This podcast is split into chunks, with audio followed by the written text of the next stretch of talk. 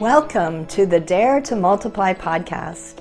On this podcast, we help passionate Jesus followers become courageous, obedient disciples who impact their communities for the kingdom of God. I'm your host, Cynthia Anderson, a disciple multiplication coach and trainer.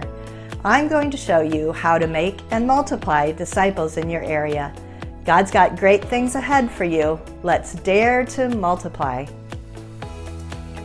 Today on the Dare to Multiply podcast, I'm talking with Fred Berrington. He's a Youth with a Mission Frontier Missions leader, one of our Team 4 members, and a leader in Africa. He and his wife Paula went to an unreached area in Mozambique and invested their lives in training and making disciples. He's going to tell his story today about that, how they found Persons of Peace, and the amazing growth that has taken place there. He's also going to be talking about Africa and what God is doing in Africa and through Africans today. So we will be right back with that in just a moment. Are you busy but not seeing the fruit you long for? Dissatisfied with your present level of impact on those around you? Are frustrated with traditional methods of discipleship that don't seem to be effective? If so, the Getting Started in Disciple Making Movements course may be just what you need. Inside the Getting Started program, you'll get access to a step by step proven approach to making and multiplying disciples. Not only will you receive 25 short and practical video teachings spread out over six modules, but you'll have a chance to connect with others for group coaching via our monthly Zoom calls. And even more importantly, you'll become part of a global community of like minded people from all over the world who are passionately committed to following Jesus and impacting others around them. If you want to get unstuck and begin moving forward as a disciple who makes disciples, I encourage you to go to courses.dmmsfrontiermissions.com and sign up for this powerful program today. And now to today's episode. I am here with Fred Berrington, a good friend and colleague who I've worked with for many years. We've kind of started growing old together, Fred, I'd say. Um, you're not as old as I am, but we were young, just young leaders when we first started working together. And God's done some great things through Fred. I so appreciate your friendship and I appreciate you taking time to be here on the Dare to Multiply podcast. I'm really excited to talk to you, but let's just dive right in. Fred, tell us a little bit about yourself. I know you, but those who are listening don't. And especially, how did you get interested in church multiplication and disciple multiplication, more planting more than just one church? Yes, my name is Fred Berrington. I am South African, living in South Africa. And our journey started many years ago. Cindy, we've been together in many countries, uh, but we worked in the field in Mozambique for about 13 years. Uh, when we were still young, on at university, I heard God's call to the nations. I joined YWAM and did a training and did a School of Frontier Missions. And on our School of Frontier Missions, there was someone training us in church planting movements, uh, which was really an exciting topic for me. Uh, I something stirred in my heart when I heard about churches planting churches, uh, but the person that taught us never planted the church. He didn't have any experience. Oh wow! so really? we had some of the idea, but we were so raw. You know, if we look back, oh, we made so many mistakes there in the beginning and um, just trying things, you know. And the good thing that we've been taught in YWAM since the beginning was hearing God's voice, that we can mm. hear God's voice. So by the grace of God, we we got into the right place with the right people. But I think there are a few things that I would say that that really made a difference for us in mm. in seeing not just one church plant, but see uh, a movement start. And and I have to say the movement only started after we left, you know. Um, but we had to put things in place. And I think one of the things was was a coach. We had some of the theory, but when uh, Brian Hogan, our friend, came and he visited us and he helped us adjust small things, we we were doing some things right, but we had to adjust small things to see mm. more breakthroughs. Um, mm. and then uh, actually, the biggest thing was that we had an opportunity to start over in a new place again after eight years. So all the mistakes that we made and what we've learned in those first eight years, we basically learned what not to do. And then we had the opportunity to start again.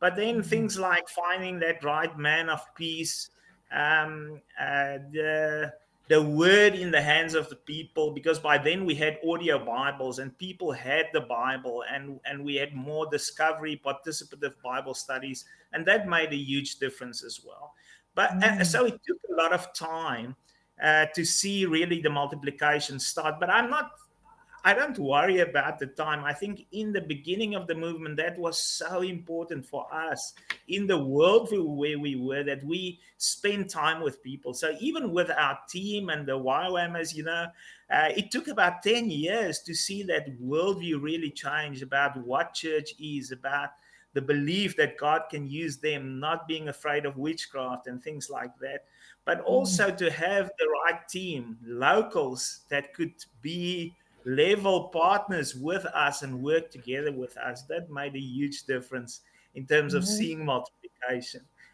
Wow. Well, I'm gonna just stop you for there there for a minute because you're there's a lot of things that you've just said that I want to highlight and excuse me, um, put a, a, little exclamation point on. Um, some of the things that you talked about was you you started you were there for about eight years you did a lot of things learned a lot of lessons but then you know you you started over again. So it was really your second attempt at starting a movement that that started to bear fruit not your first attempt. Um, did i get that right? Yes absolutely. Yeah yeah and i mean that's really interesting right? Because a lot of us you know we hear about movements and the first few years we don't necessarily see it take off and then um, we feel discouraged and some people just quit but you started over and you kept going taking those lessons that you learned and moving forward with that. That's amazing.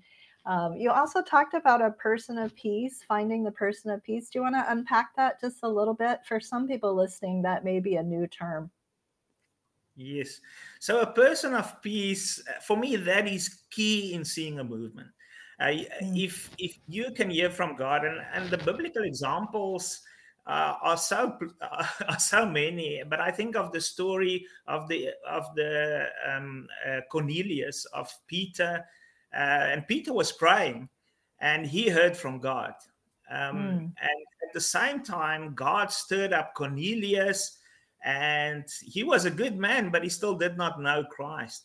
Um, mm. But God saw him he raised him up, and then he connected Peter with this, what I would call the person of peace in the Roman community. He was an Italian.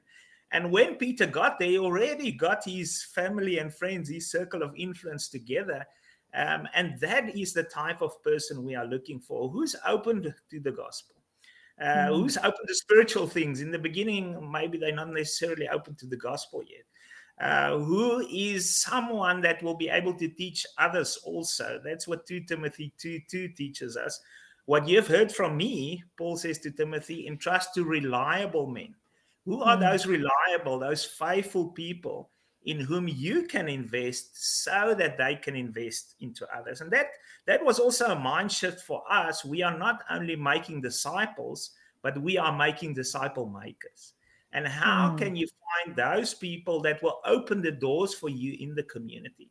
A person that is open, a person that is hospitable. In the story of Luke 10, where Jesus sent out the 72, we see they have to find this person of peace and say, uh, Peace be to this house. And, and if that person is worthy of that peace, it will stay with him. So instead mm. of just going door to door, Jesus taught them to find in the community that person that is open, that will be hospitable, host them. And then because transformation happens from the inside. And if you mm. can have these insiders, people of influence uh, that you work with, and, and they have the gospel in their hands, then the gospel goes quickly. Hmm, right. So finding this key person, this person of peace who's interested in spiritual things, who welcomes you and wants to learn more and also gathers others to come and listen was a really key part of you guys seeing a movement there. uh, in, in the area where you were working. Um, and one other thing you said kind of struck me. You said that um, the movement started after you left, um, you know, and that's humbling, right? For sure. But um, it shows that you built a really good foundation and the DNA was put in for the multiplication that later took off. Um, you were seeing some multiplication before you left, but really that explosive or um, multiplication that started spreading rapidly uh, really took off after you left. A question about that um, is just do you think your leaving actually catalyzed greater multiplication? Or, you know, how have you interpreted that as you've thought about it? Absolutely. God actually gave us at that time the, the, the word of Moses to Joshua, you know, uh, it's the next generation that, that will see it happen. And it, and it was like that. And I think sometimes if we are there and we take the lead, there's like a lid.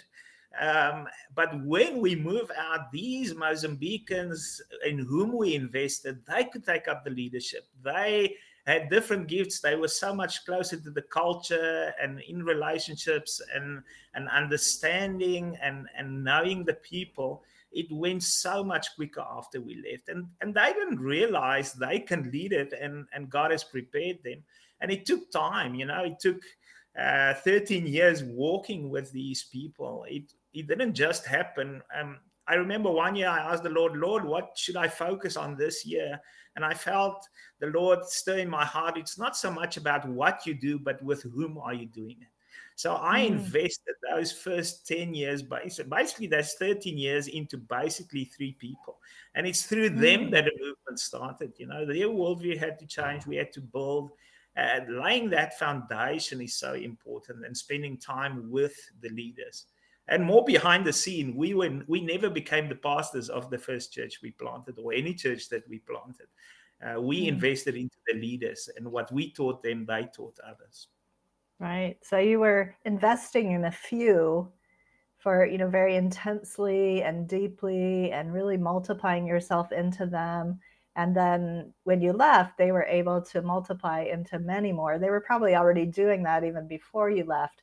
But you talked about how sometimes as outsiders, we can be almost like a lid that that prevents things from moving forward because those uh, indigenous leaders don't take the lead that they are capable of taking when we are there and present. So, really, really good insights there. Um, yeah what about after that? You worked hard um, these were some things that changed. What did you do different let's say in the first in the second attempt that was different from what you had done in the first one? Uh, yeah i think understanding the culture was was a big thing because in the beginning we started with a youth group and that became a, a children's group you know but but in the culture, if things are important, it's taken to the leaders and the elders first. And because it was more like a children's group, people didn't really put value to the to the gospel and, and what we did. Oh no, that's for the children. But when we started over again and we purposefully built relationships with uh, the heads of households, with persons of peace, um, we saw the respect and the, the value in the gospel, even though they were all Muslim.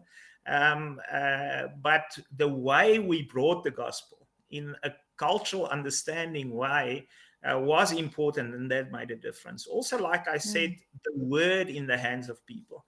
Um, mm. the, the Africans are oral people. And when um, we had the audio Bible, oh, it was amazing. Even my Muslim worker would would take the audio Bible and the whole day just listen to the Bible. These people, mm. they would ride their bicycle with the audio Bible around their neck. They they listen wow. to the word. Even some of our leaders were illiterate people, but they knew the Bible better than me. You know, they were listening to the Bible all day, working in the field. We had a device with an, a solar panel at the back, and they would just put it out in the field and, and charge it and listen to the Bible and and that made a big difference the the the the word in them you know and um yeah just jesus loving jesus more just by knowing him better through his word. Right right wow. So it, what i the word that comes to my mind is saturated. They were mm. getting saturated with the word of God as they're listening for hours and hours in the field or while they're riding their bicycle, this audio Bible and this soaking in the word of God started transforming and changing them um, and mm. opening them to a different way, a different worldview. I'm curious, you know, audio Bibles are um, wonderful. I love them, but they're not always available to mm. everyone who would want them, or, you know, sometimes they can be expensive. Um, are there other ways that we can saturate an area in Africa in particular, since we're talking about Africa here today, with the Word of God? What other ways can we get that kind of saturation to happen? Yeah, everybody does not have a smartphone these days. It's easier to get the audio Bible and to get Bibles uh, also in the hands of people. But um, storytelling is just an amazing tool, and and Africans are such good storytellers, and their memory of remembering stories is amazing. And and we've started to do that ourselves instead of reading the word, even in our Discovery Bible study, to to memorize the story and tell it as a story. So if mm. you can tell the Bible stories, and that's how Jesus did it. If we want to become more like Jesus, we need to become storytellers. Um, mm. And we see that is such an effective tool because, like I said, we, we worked amongst many people were illiterate where we were. And, mm. and we used to say if it's not simple enough for a 12 year old or an illiterate person to understand, it's not, uh, you're not there yet you need mm-hmm. to hmm. simplify it more. So we try to use very simple tools with the Discovery Bible Study, but storytelling has become a key way of spreading the gospel. Everybody loves a story. Yeah, yeah, so good. And I know even with storytelling, often I've seen you do this, Fred, as we've trained together sometimes in Africa. You like to act out the stories. Do you want to talk a little bit about that? Because that that's a lot of fun and it it also catches and people love it. Yes, the way we do um, uh, our Discovery Bible studies is we we tell the story. So seventy percent of the Bible uh, are stories, you know, and then mm-hmm. we repeat it. And one way we love to repeat it is through drama, because when you do a drama, uh, many people are visual learners, and and then they put themselves in the story and they see it in a total different way. Um, mm. And yeah, our friends are very good actors. Yes, so um, they also enjoy it. And not just the children, even the adults. Or if some part of the group can act out the story, then they just understand it. The revelation is just just come in a different way if they see it played out. Yeah, yeah, wow. Well, God is doing exciting things in Africa today. Um, it's it's really God's time for Africa. I think a lot of us sense that, and for Africans and I wanted to mention that today, you know, God is doing great things in Africa, but He's also doing great things through Africans in the nations. And, um, you know, the Africans who have immigrated to Europe or to the West, to America, um, God has some really amazing things that He's beginning to do through them. And um, I just believe now is just really the season for Africa. Um, do you agree with me? And what would you say is God doing in Africa that you're excited about? Absolutely. I, I teach quite a bit. I train in different places, and everywhere I go, I challenge, when I challenge people for the unreached and for the nations, Africans put up their hands. It's like mm. this field is is ripe now uh, mm. for workers from Africa, and and the problem is not with the harvest. Jesus said, "The look, the harvest is is ripe." Uh, we need to pray. The problem, the harvest is plentiful. The problem is the mm. workers. And now mm. we see people putting up their hands, and we still uh, finding, you know, we we need to find answers still for resources and to to help these guys get personal support to go. But people are ready to go, and not only that. Uh, God is preparing in the most difficult places, the hardest unreached people groups. Suddenly, we see breakthroughs. We see people wow. dreams and visions. So many muslims are coming to the lord through healings and through dreams. And um, god is revealing himself. We just heard a story now in, in uganda about the tuareg in the desert and they see a man on a white horse And then another mm. group saw this man on the white horse and trying to find out who it is. And then they see he carries a book and it says Isa on the book, you know, Jesus. And wow. and they get to the pastor and ask, who is this man? And and God is just revealing himself to people to there are many bad things happening and there are many bad examples of of church also but the holy spirit is moving in a new way what what i describe it is we see small fires everywhere and very mm. soon it will become a blazing fire um, mm. We we see people come to the Lord that has been hardened for the gospel. Key people groups like the Somali, like the Yao, like people who travel, people who are respected by others, uh, are coming to the Lord, and and and the gospel is spreading. Wow, wow, that's so amazing. I would love to hear, and I know those who are listening, at least one more story of something that you know has been happening maybe a recent story you've heard of one of those breakthroughs in a hard to reach area. Do you have a story to share with us? Yeah there are many stories in tanzania we are seeing breakthroughs in malawi in madagascar. Um, what's happening in madagascar is just uh, a wonderful thing where where god is using um, simple healthcare. So they go to places and they start helping the people to help themselves in terms of healthcare. And they mm-hmm. organize the people in the village and they have to build the structure of the clinic. And together with the government, it is a, a, a place in helping the people with healthcare. And then mm-hmm. through that, uh, they also reach the people with the gospel and start sharing the gospel. And we're seeing trans- communities transform. And now, with that movement, now we see uh, the people within the movement say, but there are other people groups in Madagascar, in the south, uh, that have not heard the gospel, and they are taking the gospel again uh, to new places. But wow. Uh, dreams and visions, there are so many stories, and and and even persecution. And through the persecution, uh, in northern Mozambique now, um, there are persecution in villages, and and we have these young people that are being chased out of their villages, but they go back and share the gospel mm. again. Wow. Uh, houses are being burned, but they go back and share the gospel again. People standing up for their faith, and uh, and it is just an amazing thing in northern Mozambique now uh, we see witch doctors come to Jesus. We see wow. chiefs come to Jesus. We see imams come to Jesus. Uh, the gospel is flowing. Wow. My faith is growing just hearing you talk about that. I hope those who are listening that they're getting stirred up. God is moving. God is doing great things and it's an exciting time, especially if you're an African who's listening. I hope you're encouraged. God is using Africans and he's doing amazing things around you um, and he's going to do even more. But I, I also want to touch on some of the challenges, um, Fred, if you would.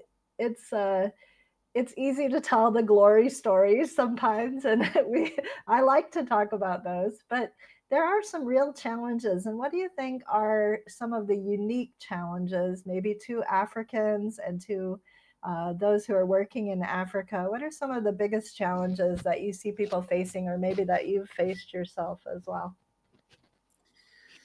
Yeah, um, I I think uh, you know many times we we have a, a foreign expression of the gospel. We see on television or we see in big churches, you know, and it is a, a Western culture expression of Christianity. Um, but many times it's not very deep and there's such a lack of discipleship. And i think that's one of the major challenges is a lack of discipleship. Physically it's not getting easier either you know? Uh, it's like the easy places have been taken. If you want to reach the unreached it is not easy. But god is rising up people that are that have faith uh, that are that are strong that can do it. And and and you know for us we were we just simple people. And and when we went it, it was tough you know when when our child had malaria four times before he was one years old um, it, it was a tough time but in those times in those challenging times uh, Paula didn't blame me and say, "Oh, where did you bring me to?" Because we didn't come, to, we didn't go to Mozambique before we heard from God, and we wrote down those words of the Lord and those verses that God gave us, and and we could mm. reflect back on that. and I think mm. perseverance is one of the things that are really needed. And and the Muslims are not our enemies. You know, many times mm. our perception of who the people are that we want to reach. And, and tribalism is still a big thing in, in Africa. And, and what mm. we see in many places where the gospel penetrated, God blesses a people group. The people become affluent, uh, they develop, beautiful things are happening but then instead of them sharing and and and helping other tribes that have not have the gospel they look down and and despise other people and and mm. there's such a history of that and we need to break through those cultural things if we really want to see the gospel spread in africa that it is not a foreign gospel but it mm. is an indigenous gospel and we have wonderful stories about that the, uh, when we were in mozambique yeah well do you want to share one of those what tell us one of those stories yeah, I think um, when we redeemed the worship and the funeral, because death is so central in the worldview of animism, where you pass on to ancestorhood. Uh, so the funeral that we could redeem that, and and and the way we could, uh, yeah, have worship that is indigenous, and then also the initiation um, where the elders of the church took the boys to the bush and instead of teaching witchcraft they could teach them the bible stories. But it took mm. time to see these things redeemed and not through us as the foreigners but but the local people. But let me let me tell you about the worship. We purposefully did not translate um, songs or, or foreign songs to the people but we gave them the audio word uh, the bibles and we encouraged them to make their own songs and God gave these two brothers a gift to be able to put the the Yao music uh, to song, you know, and they would just chant in their way, in their cultural way, uh, these Yao songs to the Lord, and it was so beautiful. And and when we had our first Yao conference where these believers came together, they started to put their traditional dance with mm. the and it was real young, you know. and mm when they did that, and they would stomp their feet all at the same time, it was a dust floor, and the, when they stomped their feet, the dust would just rise in the air. And as the, the dust rose, the Spirit of God just came down in that place. Tears just rolled down my eyes. You know, it was it's such a beautiful expression of of their worship, not worshiping like in my culture. We didn't mm try for them to be South Africans and even South African instruments to use that, but that they as Yaos can worship God. And wow. and and then it became indigenous. People saw this is something different. This is something we want. Mm-hmm. So there was a lot greater sense of ownership of the message of the gospel because it was expressed mm. in a mm. way that was theirs. It wasn't brought from the outside. It wasn't translated and even adapted, mm. but it was created from inside the the indigenous people themselves um, mm-hmm. from just scripture, uh, taking scripture and then adding the dance to it. That's so beautiful. And um, yeah, how how did that help things expand? I mean, it was beautiful. It's so obvious it's God's heart, but how did it actually help things grow? I think when the people understood that um, this is this is the way they can connect to God. This is who God made them, and and I think the funeral, and maybe I can just share a bit of that story because that's when the real breakthrough came, where because the Christian tribes put people into coffins which is not in the Bible in any case. It's a cultural thing. But the Yaos were very afraid of the coffin because they had mm. this belief that on the resurrection day, you won't be able to get out if you're buried in a coffin, you know. So they oh, had wow. a cultural way of putting a person in a cloth and buried uh, in a like a little chamber um, in the in the grave. They had a certain way of of burying people and and for them it's important about how you are buried mm. uh, So, uh, with the cleansing and, and all of that, and when the first believer died, instead of the believers following the other Christian traditions uh, of the other Christian tribes, they put the person in a cloth. They washed the body without the witchcraft and things, and um, they buried the person in a proper Yao way. And when that happened, there was like a breakthrough. People said, mm. but they can also bury people and because the imams used to scare the people and and threaten them and say if you die we will not bury you and i mean mm. we tried to tell people it's not about your body and all of that but they were not satisfied but just that mm. simple cultural change um, mm. started to help people being open to the gospel and the expression the cultural expression of uh, the worship that made it attractive now this is not a foreign gospel uh, mm-hmm. God loves us as the Yao. And, and and and then more people became interested in the gospel. We lowered the barriers for people to come in, mm. and, and not the biblical standard, but just the cultural way of doing. Right, right. I love that you said that phrase. We lowered the barriers. And, um, you know, Jesus was so adamant about that. He said, you know, don't create barriers, don't create extra things that you tie around millstones around people's neck that, that prevent them, uh, regulations and rules that keep people from coming to me. You know, he, he was really passionate about that topic. And, you know, when he spoke about that. So I love that you use that phrase, lower the barriers. And the way that we can lower them is through that uh, culturally appropriate worship, um, adapting or redeeming is the word you used, um, different ceremonies, and making it theirs. Uh, so, a church that's started or a disciple making group started in a Muslim context is going to look quite different from one maybe in a Christian context, isn't it? It's, it's not going to look the same. And um, it probably shouldn't look the same if it's going to spread and grow. So, so good um, you know, a lot of people who are listening are, you know, get excited about hearing these things, but they might be thinking in their mind, Muslims are hard to reach. They're they're a difficult people group. I'm afraid to reach out to them. Maybe even in some of their countries, they've had Muslims kill Christians or you know, bomb areas where Christians have been killed, maybe even people they know. Um, you know, even in my country, in the US, there were attacks, you know, by Muslim terrorists on our nation. Um, so can you speak to that a little bit? Do you do you think Muslims are hard to reach or what has been your experience with that? I think if you put the wrong bait on, uh, you you won't catch the fish. You know, I think the way we've tried to reach Muslims uh, have not worked. so maybe if we go and look at the Bible again um, uh, and we do things in a different way, um, then maybe we will see more results. And, and that happened for us. You know, of those first 20 Muslims that came to Jesus in our village, only one of them came to the Lord through a dream. All of the mm. others, all of them came to the Lord through the love of a believer someone walking the extra mile.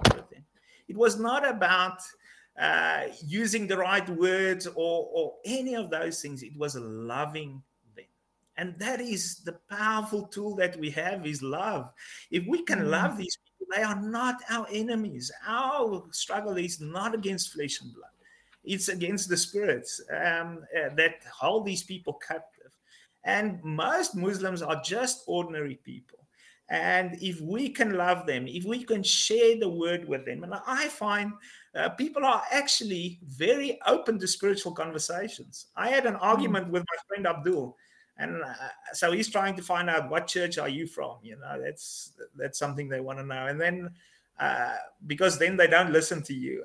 And I try to avoid the question. I say, no, I follow Isa al-Masih, I follow Jesus. And and then he said, no, but Jesus is our prophet. And I said, uh, he follows Jesus. And I said, No, I'm following Jesus. And he said, No, he's following Jesus. These people are open to spiritual things. And if we can do it not through argument, I think many mm. times we try to argue, and I've not seen a Muslim come to Jesus yet through argument. We create these divisions and, and it doesn't work. And yes, if someone wants to come to Christ, they have legitimate questions but do it one on one you know make friends love the people Um, and uh, we used sport, we used different platforms to be able to connect with real people. And by loving them, we saw many of them come to Christ. So mm. if you say it's it's impossible for a Muslim to come to Christ or it, it, it doesn't work, it tells me more about your belief in who God is than who you believe Muslims are. Because for God, nothing is impossible. And the mm. harvest is right. There are people in every people group. God, we thought when we go, we bringing God to these people. But when we got there, we found God was already there. He was already at work in many people's lives. He already prepared people. And uh, we just need to see where God is do- working and join Him in what He's doing. It's not us bringing Jesus to these people. Absolutely. Well, I love I love what you're saying, Fred. It, it reminds me of some of the mindset shifts in my new book that's coming out in September, the multipliers mindset. Uh, one of them open you know that the the the harvest is ripe and people are open we just might need to change how we reach them you you, you use the phrase um, if you put the wrong bait on, you won't get the fish or you won't catch the fish. And so we may need to change our bait. We may need to change our way of fishing, um, our approach. But people are open. God is at work, and certainly the the harvest fields are ripe among Muslims today, all across the world, among immigrants um, in the West as well as among uh, those who are there in Africa or other parts of the Middle East and places like that. Um, boy, this time has gone fast. We just have a couple more minutes, but um, I want to ask about quitting. You know, it, you you mentioned the word perseverance, and I just wonder, have did you ever want to give up? Did you ever want to quit in this journey towards multiplication and movements? And um, if you did, how did you handle that, or what helped you to get through that hard part? Eight years, 13 years of not yet seeing the movement really take off. Um, yeah. Anything valuable has a high price on it. So mm. if you want to see uh, great things happen, you will have to to make the sacrifice. God put, pours out his fire on sacrifice, you know? and that's mm. not easy. So, um, but for us, writing down the words of the Lord for us, you know, for us, creating that. Um, uh, those habits of daily spending time with the Lord. Um, and it was hard in the beginning. It was so much spiritual darkness. It was even hard to have quiet time. But to have that, and yes, we missed some days, but that habit of spending time with the Lord each day and being sustained and out of your relationship with the Lord, that's where ministry flows from. Also, to make friends with the local people, not just the foreigners, really helped us to bond with the people, to love the, the people on the on the ground, and to be able to stay longer times. And there were many difficult things, but but holding on to the word of the Lord, you know, and then also checking ourselves because many times when we want to persevere, it's it's our attitude or our selfishness, and and and those verses in the word that really that God spoke to me, that picture of in the last days that there will be people from every tongue and tribe and nation. Uh, so mm. how be part of that? How can we share the gospel? Where Jesus said to all his disciples, Go and make disciples of all nations. If I want to be Jesus' disciple, I need to be part of that. It's not mm. about, we can't take anything to heaven except for souls. And, mm. and how can we take more people with? Um, mm. and you know, John three thirty, I he needs to become more, and I need to become less. How how can I just be so saturated with the Lord that it's not about my desires and, and, and my things? And if you look at the word, suffering was so much part no, of normal life, what we see as suffering. Uh, but actually, yeah, we so focused on our own comfort. So it's not mm. easy, mm. but what do you want to do with your life? I mean, you have one life to live uh, don't waste it on yourself. If you have one mm. candle to burn, why do you, why would you burn it where there's already light? Go and burn it in the darkness. Mm. Love that. Love that.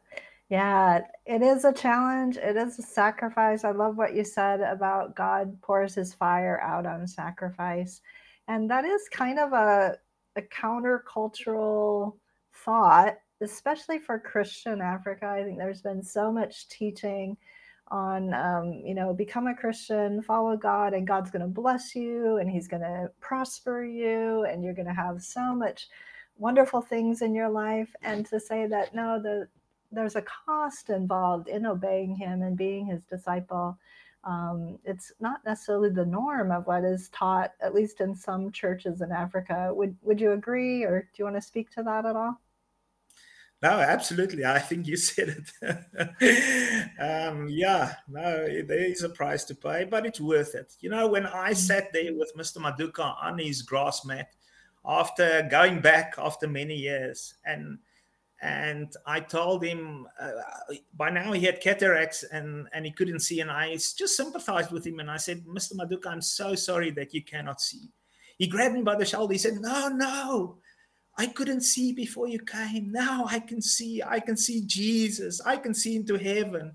And you know, mm-hmm. I just had to swallow a lump in my throat. And the first thought that came to my mind was, it was worth it. You know, all those suffering and and and persevering and, and not having it easy, it was worth it because today it's not only Mr. Maduka, but there are thousands of Yao that are loving Jesus and that are following Jesus. And it's not mm-hmm. us we had a very small part to play.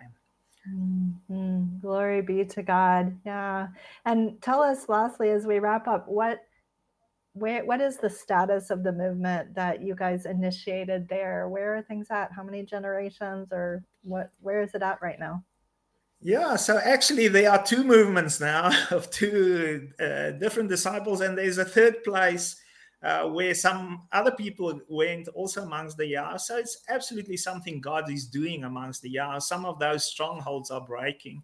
Uh, but yeah, it's difficult to say numbers, you know, um, uh, because we, we can't keep up counting. But when we were there in October now, there are 200 fellowships out of those two that we left there at that time. Now there are 200, you know, uh, at least. And uh, more than 2,000 disciples, and that's very conservative counting. Um, mm. And that's just on the Mozambican side. In Malawi side, it's even more. You know, Joseph estimates it can be 5,000. So, um, and then in the north, where Sergio and them went, yeah, there's maybe already, uh, yeah, third generation disciples. Yeah, they, the movement is continuing to grow, and now it's leaders coming to the Lord. So it's going to explode even more.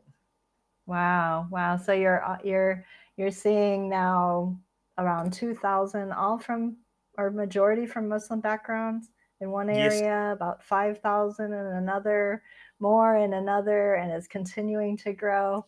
Um, I know that brings great joy to your heart, but how much more? God must be just smiling, saying, Fred, I'm so glad you stuck with it. I'm so glad you didn't give up and you kept going you and paula and you you persevered. And when it failed in one place you tried in another. And um, that i hope that encourages people's hearts and that they hear that. Keep trying keep going. Don't give up. Um, learn from your mistakes and you know give it another attempt in a new area because god will bless it and he will move as you are faithful. And thank you, Fred, for your faithfulness to the Lord in that part of Africa and as you continue to lead and train so many now. Um, any last uh, encouragement or word that you'd like to speak to people as we finish today? Yeah, just on what you're saying now, when we left there after 13 years, you know, in Mozambique, there were only 20 believers. And we've really felt discouraged. We felt, what did we actually do? We came here to see a movement, and now there are so few believers. Um, but we really felt God encouraging us. It's not about numbers, it's about faithfulness. And, mm. and that's what I want to hear one day in heaven. Well done, good and faithful servant. You know, I had my part to play to invest my life into three people and a few more, you know, along the way. But um, just to be faithful with the few that we have. And that's how, how multiplication happens. This is this is this is what we do so keep on going. Don't give up. Hear from the lord. Go to that place uh, and we are going to see more things happening in in in the next decade. I tell you we're in a new season now where things are going to explode. Uh, the the easy places have been taken. There are not a lot of unreached people groups left so you need to get there. Do something with your life. Yeah, wonderful. Well, once again, thanks so much. And um, yeah, keep going, you guys. God's got great things ahead for you. Thank you so much, Fred, for being with us. Thank you, Cindy, for the opportunity. Bless you. Making disciples and sharing Jesus with those around you can be difficult. We need help to keep our faith alive as we step out to do new things. Faith to Move Mountains, Stirring Our Faith to Believe for Movements Among the Unreached, is a 30 day devotional that will encourage your heart and build your faith. In it, I and my co author, Kevin Sutter, share a scripture, a story, and a challenge each day from years of frontline experience working in tough places. Like I said, making disciples can be hard, progress is often slow, and breakthroughs seem distant. This devotional will kickstart your faith for a movement of disciples in your area. Grab a copy on Amazon.com today. What an encouraging talk I just had with Fred. Amazing what God is doing in Africa. Well, here's a few of the takeaways. Investing in a few disciples bears fruit over the long haul. Uh, investing in many in the beginning may not be as fruitful, but if you find those key people and really go deep in relationship with them, that will pay off and they will see much greater multiplication as a result. Another thing I heard him saying was that finding local friends and partners is really key, and culturally relevant worship, indigenous worship created by the people in their own style, in their own language, can really, really spread far and also give them that sense of ownership. I also loved how he was talking about how many Muslims come to Christ not only through dreams and visions, which we hear about, but through the love, the genuine love of a believer nearby them. That love speaks louder than a lot of our words. And we certainly don't want to be arguing about the gospel with Muslims, but we want to love them and love them genuinely. And that there is a cost to pay. He also talked about the sacrifice that God pours out his fire on sacrifice. There's a cost to seeing multiplying movements released, but that it's worth it it's worth it. It's worth it today, and it's going to be worth it in the end when we stand before the Lord and He says, Well done, good and faithful servant. And the last thing that I want to point out that I was a takeaway for me is just again a re restating of the fact that it's not about numbers. We want to see a lot of people come to Christ. We want to see the numbers, but it's not about numbers and especially not about how many you have today, but it's about being faithful and obeying the word of the Lord. And we want to celebrate that. We want to um, continue to be faithful. So here's my action step for you as you leave this podcast today. I want to ask you to pray for Africa. I want you to ask you, I want to ask you to pray for more movements to be released in Africa, especially among our Muslim brothers and sisters, or as we like to call them, our cousins or our neighbors. Um, God loves Muslims. He loves all of us. They were created in His image, and He is pouring out His Spirit among them. Let's pray that this will grow and increase. And if you have a friend or a neighbor or somebody around you who is a Muslim, find a way to express genuine love and friendship to them this week. God bless you guys. We'll see you back in the next podcast episode. That's all we've got for this episode of the Dare to Multiply podcast. One thing that would really help both us and other new potential listeners is for you to rate this show and leave a comment in iTunes, on Spotify, YouTube, or wherever you tune in to listen. Also, make sure to link up with us at dmmsfrontiermissions.com slash blog on social media and please just share, share, share this podcast with anyone you think might enjoy it. Until next time, remember, God's dreams for us are always bigger than we can imagine.